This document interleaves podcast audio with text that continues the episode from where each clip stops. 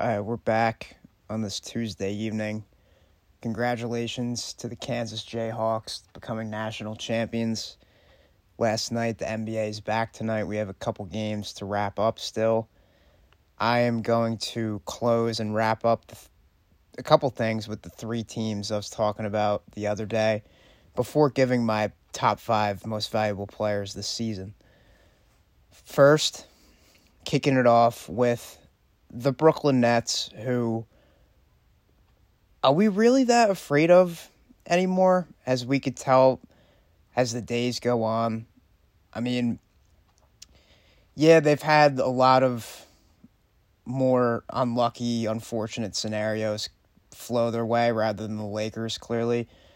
Not just the team itself, like on paper and all the power they have compared to that roster, but, you know, similar with injuries and stuff like that, but I was actually going to say this at some point down the line. It's actually looking back now here April 5th.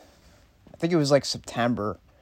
I had actually wrote a story on how you know, with how many All-Stars combined Brooklyn and the Lakers had had they potentially met in the finals, how cool of a rivalry it could have been with Westbrook and Durant, Irving and James, of course, and you know, other guys, Carmelo, Rondo.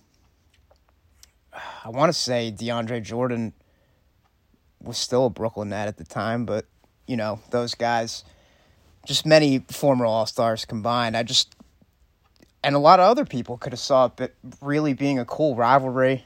It's just a shame how, you know, they're both on the brink of 10 seeds or below the play in. But Brooklyn, you know, I talked about their seating the other day. They have the Rockets tonight. They have the Knicks on ESPN tomorrow at the Garden. They have the Cavs Friday, and then they have Indiana Sunday to close out the season. Now, of course, if you're any of the top four teams in the East, you don't want to see Brooklyn, as obviously you'll have your hands f- completely full. But, you know, this, like I said the other day, this is, we have maybe we'll never see seating alignment like this again and like a race like this through the few final games. But like I said, they they kind of seem less and less scary by the day, but it's just, you know, Irving since becoming a full-time player through his four games, 24 as if this is bad. I mean, I'm talking like as as if it's bad it's really not. But compared to what he was putting up before it, I know he's still averaging like 30 a game, his last 10. But his last four, I mean, he shot his way out of it his first two games at Barclays, kind of, but 24 a night, 6.5 assists, two rebounds, 36% from the field, and 40 from three. Shooting better from the outside than two point range. Um, you know, Durant had his comments yesterday. He's tired of the narratives. He's tired of all, you know, the adversity. He's like, you know, let's just tip the ball, play in. Who cares? Enough with the narratives. Let's just get it rolling. Kind of, he was just being completely honest and just admitting what really derailed his season and his Brooklyn Nets season is just, you know, the injury he had and that in January, and and Kyrie Irving's non full time status has obviously many people around the league and many people around Brooklyn will gladly, you know, point the finger at him, and you know, rightfully so. Has you know, you did get a great deal in Ben Simmons that were we haven't seen yet, but that was you know what many people thought Harden's biggest reasoning to why he made his decision. It's just, you know, he he didn't know what he was getting into and Kyrie Irving it's just you can't really change his mind that much and there was no like sitting down saying like, "Listen, you got to get the shot. We got to we have business to do." He didn't know what he was getting into and obviously like you said Philly was always his choice at first. And you know, speaking of Simmons, that's, you know, day by day again, that's also you know, looking less and less. He's ruled out for the play and turn. it's funny. A couple days ago, I thought I was seeing Shams reporting that he's eager to get back in the next week.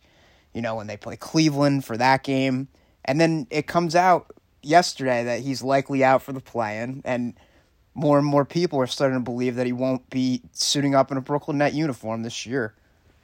But like I said, you know, it's just incredible circumstances and situations the Nets have gone through.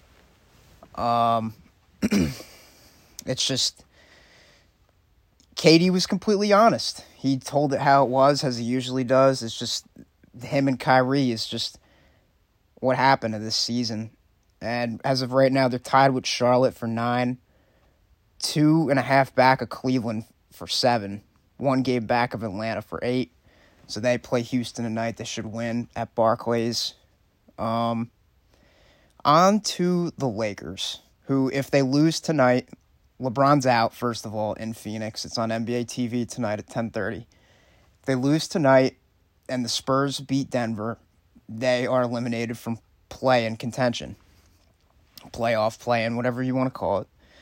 So with I, I kind of just rub them, you know, rub them off, just push them away. Just the other day when I was talking about them, I was just like, you know, it's just how bad of a fit it was. I kind of quickly went went through them as if like they didn't matter and they weren't a basketball team, but it's just like it's just I don't know. With that's the main thing you got to look at. Is just how they've been really has a ball club all together. The three stars, obviously, their supporting cast isn't as great as we thought like I said, I wrote that story in September, and it's just.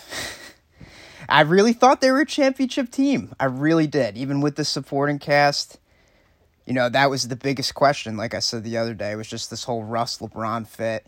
How are they going to be on offense? Do they care enough on defense? Is the roster too old? Um, Frank Vogel kind of you know, got rid of that noise in the beginning and he was like, we don't care. We have experience at least. 11 and 10 with Russ, AD, and LeBron. You know, like I said, it's their effort. They couldn't find an offensive identity. There's no pride. There's no confidence. They only have four wins since the All Star break. And today's news is that as when the season ends, Vogel's expected to go, as expected. It's probably been that way since the struggles really first began in like early winter or early season. Saw a couple candidates for him Quin Snyder, Doc, of course, all the noise he's going through already these past few days with Philly. Um, a couple other candidates. I'm sure, you know, there's going to be a lot of people who will be intrigued for the job, especially with LeBron likely still being there and Davis likely still being there, like I said. Um, that like I said, they have Phoenix tonight. They have um, the Warriors Thursday, the Thunder Friday, Denver Sunday.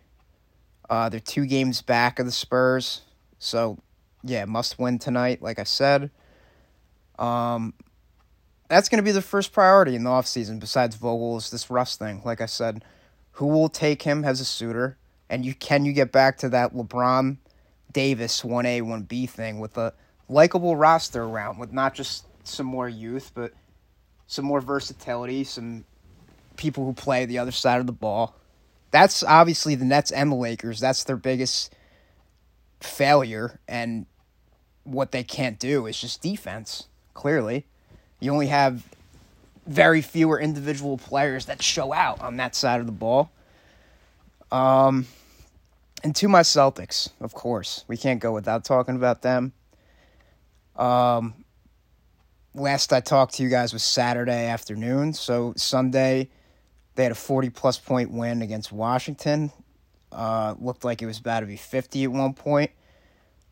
Tatum and Brown, 20 plus in nine straight games. Last two months, like I said, the best net rated team with the number one offense, number one defense. Um, you know, Scal brought up a really good point I don't think I mentioned this Saturday, but he did Friday during the Indiana game when it was looking really close. So it was he said 43. Now 44 of Boston's wins are not decided by 5 or less. And obviously in the playoff like you look at that and people are like, "Oh, well in the playoffs you got to execute. You need coaching. You need um of course defense. You need veteran leadership. You need experience." Well, guess what? That's what Boston has. Um yeah, they have blown out most of their opponents. If anything, that's a positive thing. They look to be running over the league these past two months, like I've been saying. Theis continues to hold it down since Rob has been out this past week with that injury. And we continue to be hopeful about it as the postseason is approaching next Saturday. The play in will be the 12th. Um, so yeah, 44 of those wins. Boston does. That's the biggest thing. They have experience. Jayson Tatum, Jaylen Brown, uh, Al Horford, Marcus Smart, Robert Williams, Grant Williams. Their core four has been together a while now. Al Horford was gone for two years, but he's been in these bright light moments with the Boston Celtics especially now whenever Rob comes back, he has that help on the defensive side right next to him. Of course, with Daniel Theis filling his role the best he can, like I said. Um, they have been together, like they're playing like they're poised to put a banner in the rafters because they've been in this situation before and they've been together for X amount of years now. And also, Udoka has that experience too because, like I said, San Antonio, Brooklyn last year, Philly the year before. He's, like I said the other day, he's been proving that he is one of the premier coaches in our league today. He'll be a coach of the year candidate, and he is right now. He probably won't win it, but he'll be one of the top candidates. Um, and it's just besides their experience during the Miami game that they lost on Wednesday that I talked about Saturday is like you know, Van Gundy kept saying it with Breen during the broadcast. It's just that's their big answer. You know, Jaylen Brown is doing his job, looking like he's back in, as Jay King wrote, back into that postseason mindset for wrote for the Athletic. He's back in that mindset. Been two years. He's ready to be back. Twenty eight point nine points per game, fifty six point seven from the field, fifty percent from three. So with Boston, it's just Van Gundy kept saying, yeah, you have Jaylen Brown and Tatum doing this right now, but the biggest thing, and like I said, Jaylen seems to be ready for the postseason. The biggest thing is can guys like Marcus, like he's been doing, Derrick White, like I said Saturday, like he's been doing recently since the West Coast trip, his three point percentages have been a lot better. Um, and Al Horford. Can those three make outside shots around, you know, Tatum and Brown? Can they execute in the last few minutes of a game in a gritty, tough one like that Miami one and knock down from the outside, get Tatum some help? Obviously, fortunate that Tatum is growing to be, as I say every day, one of the league's best players, clearly.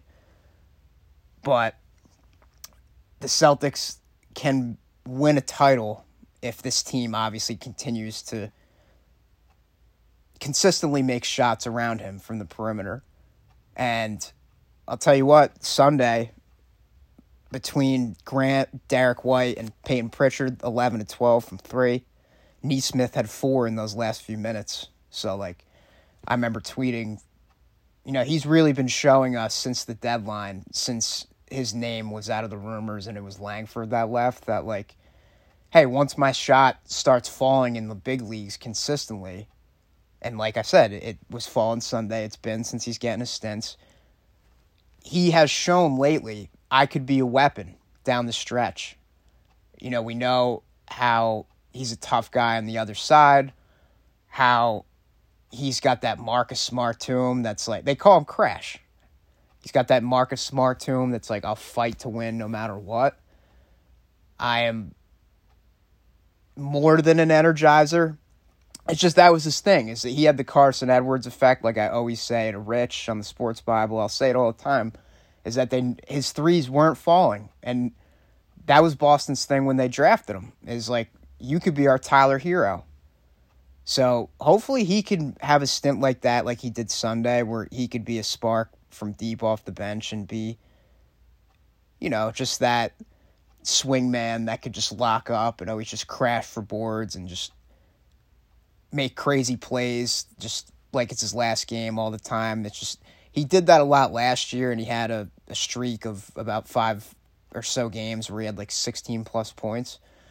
But if he can get back to that again on the offensive end and at least show some promise behind those few shooters that I just named. But, you know, the Celtics, they um they have this nice little break since Washington or yeah, since Washington. Tomorrow the last 3 games are on the road. They will be in Chicago. Thursday TNT, they'll be in Milwaukee. Uh they do hold the Celtics do hold their own destiny at two, but you can imagine there'll be a lot of guys resting for that TNT game. Um, and then Sunday night, I saw Keith Smith. Shout out him, he's the boy. Uh, tweeted, I think yesterday or the day before, but Sunday night at 7 p.m. is the time scheduled for the Grizzlies Celtics on Sunday. So that's the last three. They're two behind the Heat. They kind of hold their own destiny with the two seed. They seem to be in a great place. It's just finish this these last few off well, and you know let's keep playing the way we have been in the postseason. Let's continue. Like I said, um, they've won twenty five game or twenty four out of twenty nine now, I believe. So it's just they've been the best team in the league these last few months, and it's really been an incredible turnaround. So I'm excited for the postseason. Two days from now, we have Yankees Red Sox uh, opening day from the Bronx, 1 p.m. Uh, we didn't think maybe a month or two ago we'd be saying that, but we're here. I'm excited. And now, I will bring you my most valuable players. So, I also did a story in the beginning of the season my ranks of who I thought could potentially win it. Um, trying to think back to September, I can't remember that many names. I could remember like five or six, five or six. I know Curry was in there. Um, Tatum, Durant, of course. Maybe LeBron. I know he, his name must have been in there, but someone who was in there, and no, it isn't Tatum. Well, we'll see, but I um someone who I did put in there that I remember is on this list. So I'll get to it when I get to it.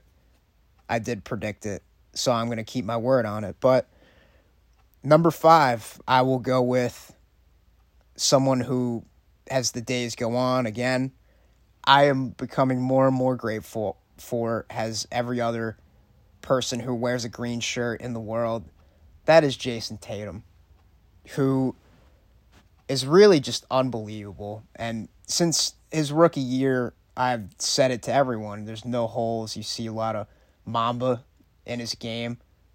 And what did Udoka say coming into the year? Him and Brown, that's what they need to do. They need to make their teammates better. They need to play off the ball more, become more playmakers, not so much your turn, my turn like last year. And that's what they've developed. It's been a big turnaround to the Celtics season, despite their them getting healthy, finding their identity, um, coming together on defense. Is just the way the Jays have developed as playmakers. And you know, that's been the Celtics' biggest message. I was watching Marcus Smart on NBA TV yesterday, and uh, Malika Andrews was saying, you know, Coach Udoka said that it's health. It has to be something else. What's the biggest reason of the turnaround? And Marcus was like, that's it, basically. I mean, we know where everyone is now. We've had health issues a lot in the past. And when when NBA Today tweeted that he was coming on, they were like, oh, like, don't forget to check your refrigerators or something like that. And then Marcus made a joke that's like, yeah, we check the standings a little bit, like here and there. Every few minutes, we'll be like, we'll check it, we'll see something new. And he compared it to checking the fridge and just seeing something different, seeing something new here and there throughout your day. Thought that was funny. But so Tatum in his past 30 games, 28.8 points per game, 49.7% from the field, from the field, 38.7 from 3, 7 boards, 5 assists. If you go through his recent games, there's a ton of games with 7 or 6 plus assists and as Ime said recently, he's become that player that could get us a triple double. Um, I think he said like 10, 15 throughout the year. That's how much he's really developed his game as an all around player. Um, the way his body has grown, muscle strength. I, I don't mean to just, you know, get into a love story about Tatum, but it's just the way he's rebounded this year. Um, obviously, shooting off the dribble people's uh, biggest thing about him coming into the year was like, can you take to the hole more with your size? You seem to be getting further and further away from the basket as the years go on. It's mainly what he's been doing. Um, and he's really just grown at it very well. So he is fifth for me. He could have been fourth or fifth. This is about where I predicted him coming into the season as well. I said he could be like top eight, top six. And with the year he kind of started shooting, no one really saw this at all. He was in like the 30s. He just wasn't shooting well, couldn't really find the ocean, especially, you know, through Boston's biggest struggles in December and November. And, um, you know, he's really just been arguably the best player in the league over the stretch of two months, like I said. And I was listening to him on Draymond Green's pod the other day, and he said it himself is that he said something in the way every summer, you know, Olympics, uh, COVID, the pandemic, and now going into year six next year, he has a free summer just to just, he said, just to work and get better. You know, like I said, this team's poised of getting that 18th banner in there. So that's probably a main thing on him and Jaylen's mind. And has he will continue to get better.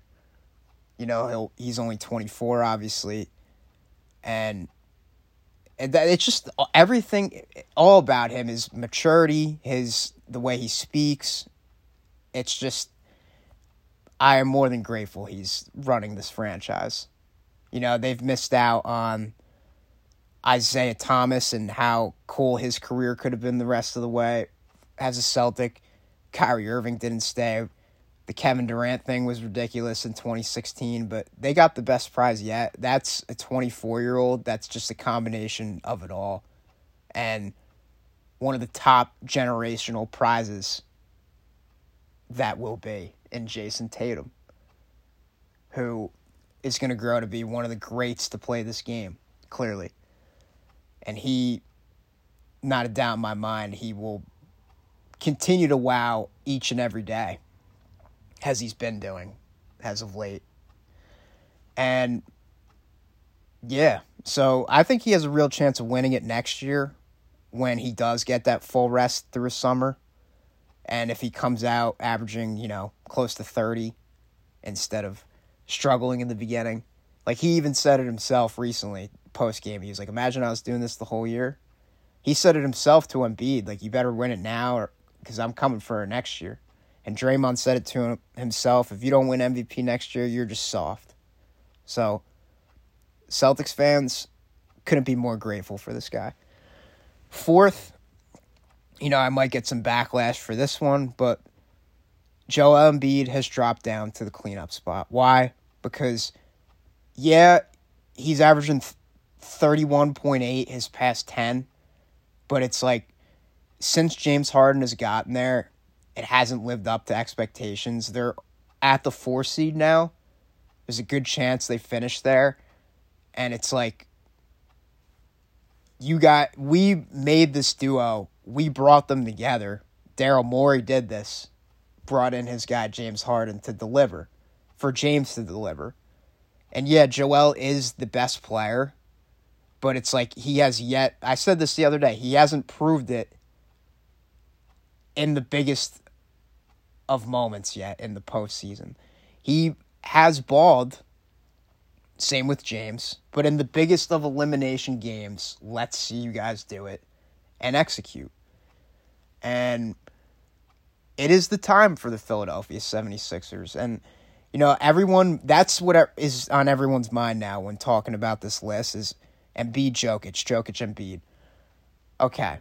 My biggest thing for this, and I won't be surprised if either of them win it, is the way the Joker can make his team better compared to Embiid. Everyone wants to talk about now, like, look at Embiid's guard skills. He brings up the ball. He shoots off the dribble now, mid range or three. He shoots the hard and step back. Dude, I'm sorry. And and he gets assists too. But it's like, I'm sorry. Jokic started this. I get it. We're talking beyond this year saying that. But like, look at his assist rate. Look at his PER um, compared to really, for a while, you could say and really still can everyone else's.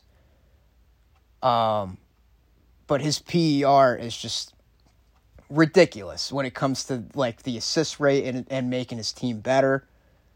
Like he is turning JaMychal Green, guys like Bones Hyland, you know, guys like, you know, Campazzo, Austin Rivers. He makes Monte Morris. He makes guys like that better. And he makes Denver a playoff team. You know, Joel has done that the past year and a half as well by himself, has led the way. But the ex the what people had expected and what people thought would happen hasn't happened since James Harden has gotten there. The numbers are off the charts, ridiculous, the percentages, but I can't say he's better than Jokic MVP wise yet. I really can't. Jokic beat him the game in Philly you know, who cares about that? But it's like one in the moment, of course we did, and like it's when you can make your team better the way he does and the trick shots, the flashiness. It's like he's more about business when the biggest of games are there is what he's proved thus far. But so I'll take Jokic over him still, but I won't be surprised if either of them win the award. But so I guess that's my answer. Joel is at four. Um, and the Joker is at three for me. Uh, talk about PER and play, player efficiency rating. Someone who's been completely off the charts. Giannis Antetokounmpo is my number two, who is second in the league in player efficiency rating and it's just you see a lot of 40 point games going down the line. Um, my biggest thing with him is the continuity. It's like you had a kind of a short off season. You know, you had that 50 point game in June or July, the closing game. Um, what was it, game six? The elimination game. 50 point game. He's he proved that and Kendrick Perkins says it every day on NBA Today. The more he does this, he's knocking on the doorstep and starting to have meals with, you know, the greats, the Elijah Wands, the LeBron James, the Rants, Michael Jordan's, 50 point Kobe Bryant's 50 point game in a closing game, and a potential three time MVP, a finals MVP. And I've always you know, my closest friends laugh because I was never the biggest rooter of his until the postseason. I was always a doubter, and then he proved me proved me wrong through the whole run. Of course, I had Phoenix, and then look what he did in the biggest of moments. Something you guys know I love to say as of lately, and especially the elimination game, and coming the, the season starts and he has been in the top of MVP talks since the beginning. And he hasn't slowed down one bit and he does belong in the same sentence as the greatest of players to play the game. He looks like the best player in the league today. The Bucks are one of the best teams. It's just everything he does. And he's not afraid. We saw the shot he hit in Brooklyn last week. The fade, the dagger that gave him the tie. Um not the fade, I'm sorry. The step back tied it at 110.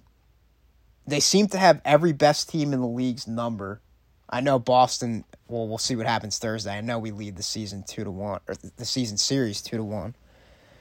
But he just completely continues to amaze, and at this point, I don't want to have shame on anybody that thinks has of we know what it is career wise, but as of today, like I said, he is probably the best player in the league. And it's just, you could put him in that same sentence as the best players to play the game of basketball. I'm not going to say, you know, I'm taking him over Kevin Durant today, but like, clearly he's better this season. And I know Durant was high, high up there in MVP talks when the season started before he started entering some injury ways. But Giannis is my number two. So this is the guy that I'm sticking with at one, who was on one at my two early MVPs that I wrote also back in September. It's Luka Doncic. You know, you ever hear of him?